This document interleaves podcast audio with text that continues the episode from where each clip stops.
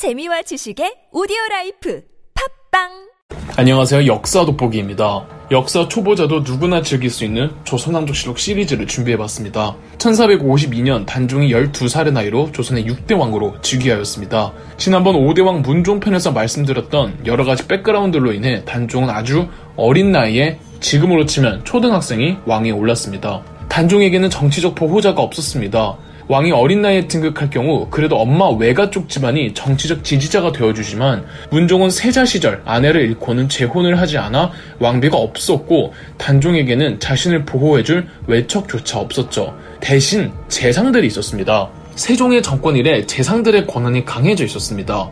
세종 때 황희, 맹사성 등 유능한 재상들이 국정을 아주 잘 운영했고 세종은 집권 후반기에는 육조의 업무를 국왕에게 바로 보고하지 않고 의정부의 재상들에게 먼저 보고하라는 의정부 서사제까지 시행하면서 재상들의 정치적 입지가 상당했고 이는 문종 때도 마찬가지였습니다. 단종 때에는 재상으로는 영의정 황보인, 좌의정 김종서, 우의정 정분 등이 있었습니다. 오늘날의 국무총리 같은 개념인 영의정, 좌의정, 우의정을 삼정승이라고 부르는데 영의정 황보인과 우의정 정부는 성격이 소극적이라 튀는 걸 싫어했고 반면 성격이 대쪽극기로 유명하고 육진 개척의 주역이었던 백두산 호랑이, 좌의정 김종서가 조선의 조정을 실질적으로 진두지휘하고 있었습니다. 단종 즉위 시점에는 의정부의 황보인 김종서가 단종에게 인사 명단을 올리고 특정 인물 이름 옆에 노란색 표시를 해두면 단종은 도장만 찍어줄 정도로 재상들의 힘은 막강했습니다. 이걸 유식한 말로 황표정사라고 합니다.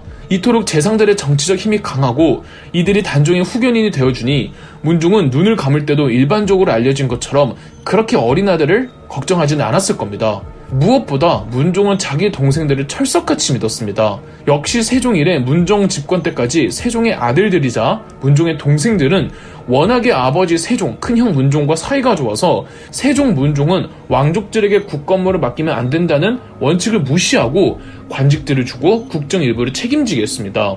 이토록 정치적 권력을 줄 정도로 문종은 자기 동생들을 믿었고 오히려 자기 어린 아들을 도와주는 훌륭한 삼촌이 되어주리라 믿었죠. 문종이 죽고 단종이 딱 즉위했을 때는 일단 재상들과 각 부처 신하들의 정치적 권한이 상당했고 또 단종의 삼촌들 역시 마찬가지였는데 이중 투톱 삼촌이 세종의 둘째 아들 수양대군과 한국의 4대 서야가로 손꼽히는 예술천재 셋째 아들 안평대군이었습니다. 이때 재상들인 황보인 김종서 등은 성격이 다소 다혈질적이고 제멋대로식이 강한 수양대군보다는 성격이 온화하고 예술적 조예도 깊은 안평대군과 더 친하게 지냈습니다.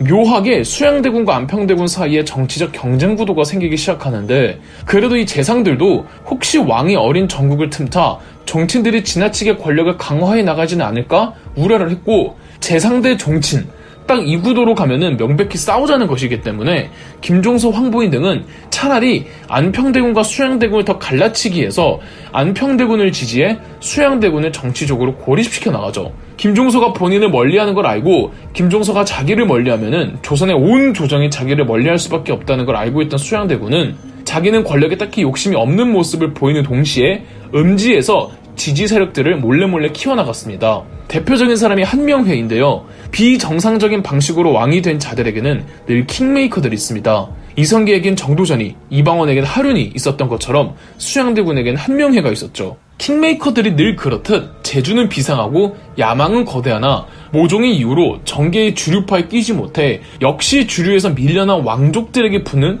공통점이 있습니다. 한명회도 똑같았어요. 이후 수양대군은 권력에는 큰 욕심이 없이 그저 주어진 일만 하는 왕실 종친 정도로 보이게 몸을 숙였고 무엇보다 사은사라고 이 조선에서 새로운 국왕이 즉위하면 명나라 황제가 승인을 하는데 이에 대해 담례의 사신단이 가야만 했습니다. 이때 수양대군이 자처해서 본인이 가기로 합니다. 권력에 욕심이 있는 사람이라면 명나라 한 번 왔다 갔다 그게 몇 개월이 걸리는데 그 오랜 기간 국가를 잘 비우지 않는 법입니다.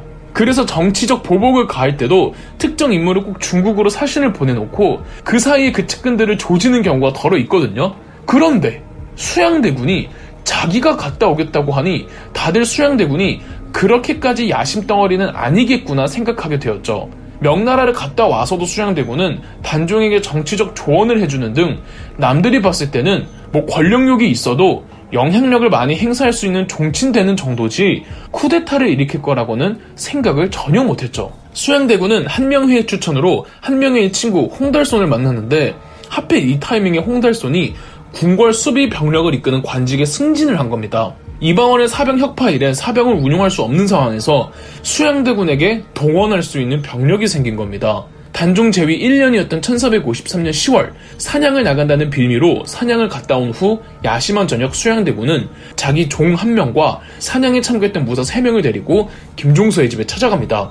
수양대군은 김종서의 종을 시켜 자기가 김종서 대감에게 꼭 해야 할 말이 있으니 대감더러 나와달라 부탁했고 이때까지 어느 누구도 수양대군이 미친 짓을 벌일 거라고 생각 못한 김종서는 의심 없이 나왔고 김종서는 하고 싶은 말을 편지로 적어왔다며 편지를 건넸는데 김종서가 그 편지를 읽는 와중에 부하가 철퇴로 김종서의 머리를 그대로 내리쳤습니다. 그리고 현장에 있던 김종서의 아들과 아들의 친구들을 그 자리에서 칼로 찔러 죽였습니다. 수양대군은 곧바로 김종서의 집을 나와 홍달선이 동원할 수 있는 병력으로 빠르게 궁궐을 장악했고 단종을 찾아가 김종서가 안평대군을 왕위에 올리려고 하는 영모 혐의가 있는데 상황이 급박해서 김종서를 먼저 죽였다고 보고했습니다. 수양대군은 영모의 잔당들을 토벌해야 한다며 전 대소신료들을 입궐하라는 어명을 내리게 했고 사태 파악을 전혀 하지 못한 대소신료들은 그 새벽에 입궐합니다. 한명회는 궁궐 문 바로 앞에 병사들을 대기시켜 놓았다가 궁궐 문을 들어오는 사람마다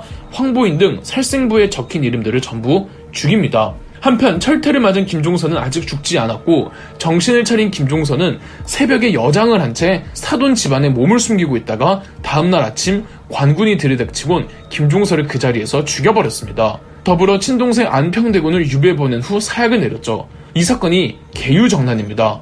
흔히들 수양대군이 단종을 폐위한 사건을 개유정난이라고 하는데 아닙니다. 개유정난은 수양대군이 김종서, 황보인, 안평대군 등을 죽인 사건이며 단종은 폐위되는 데까지 2년의 시간이 더 있었습니다. 이 사건이 영화 관상의 배경이 되는 이야기랍니다. 정난 직후 수양대군은 스스로 영의정 부사, 영경현 선관사, 견판 이병 조사가 되어 단종은 허수아비 왕에 불과했고 나란일은 전부 수양대군이 관할했죠. 그리고 김종서의 뒤를 이어 두만강을 관리했던 김종서의 부하이자 친한 동생이자 또 절친이었던 이징옥이 여진족들을 동원해 함길도에서 반란을 일으키지만 젊은 시절 맨손으로 호랑이도 때려잡았다는 이징옥은 부하의 배신으로 사망합니다. 이렇게 조정과 지방에 대한 지배력도 다 장악한 수양대군이었지만 그래도 피를 보고 정권을 장악했기에 도덕적 결함이 생길 수밖에 없었고 수양대군은 이기적 권력 욕을 정치적 정당성으로 무마하고 포장하고자 단종에게 왕비를 드릴 것을 장려합니다. 그렇게 결혼한 단종의 부인이 정순왕후 송씨인데 단종보다는 한 살 연상의 누나였습니다. 비록 강제 결혼이었지만 두 어린 커플 사이가 나름은 뭐 좋았던 듯합니다. 개유정난이 일어났을 때 단종이 13살이었는데 삼촌이 눈 시퍼렇게 감시하는 상황 속에서도 꿋꿋하고 씩씩하게 아무 일도 없었다는 등 2년간 공식적인 왕의 일정을 진행해 나갔습니다. 그러다 가끔 어린 나이에 혼자 훌쩍이면 곁에 있던 궁녀들과 내시들도 모두 울었다고 합니다.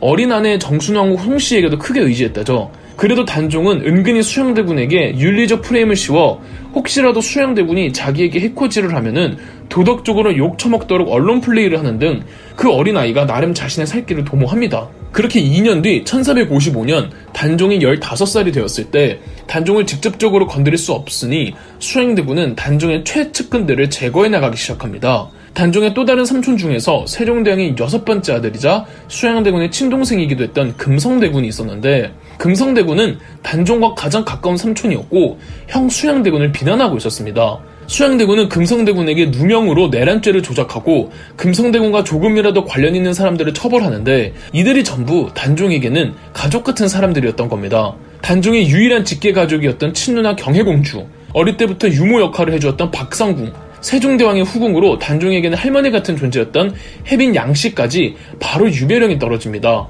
왕이 최종 결정권자였기에 단종은 자기 손으로 직접 자기 최측근들을 내쳐야 했죠. 더 이상 소중한 사람을 잃고 싶지 않았던 단종은 1455년 결국 양위 입장을 발표합니다. 단종이 직접 옥새를 삼촌 수양대군에게 건네주죠. 이렇게 단종은 15살, 재위 3년 만에 왕위에서 물러났고 결국은 삼촌 수양대군이 조선의 7대 왕 세조로 즉위합니다. 폐위된 후 단종은 어떤 결말을 맞이하고 7대 왕 세조는 어떤 왕이 될까요? 그럼 역사 돋보기였습니다.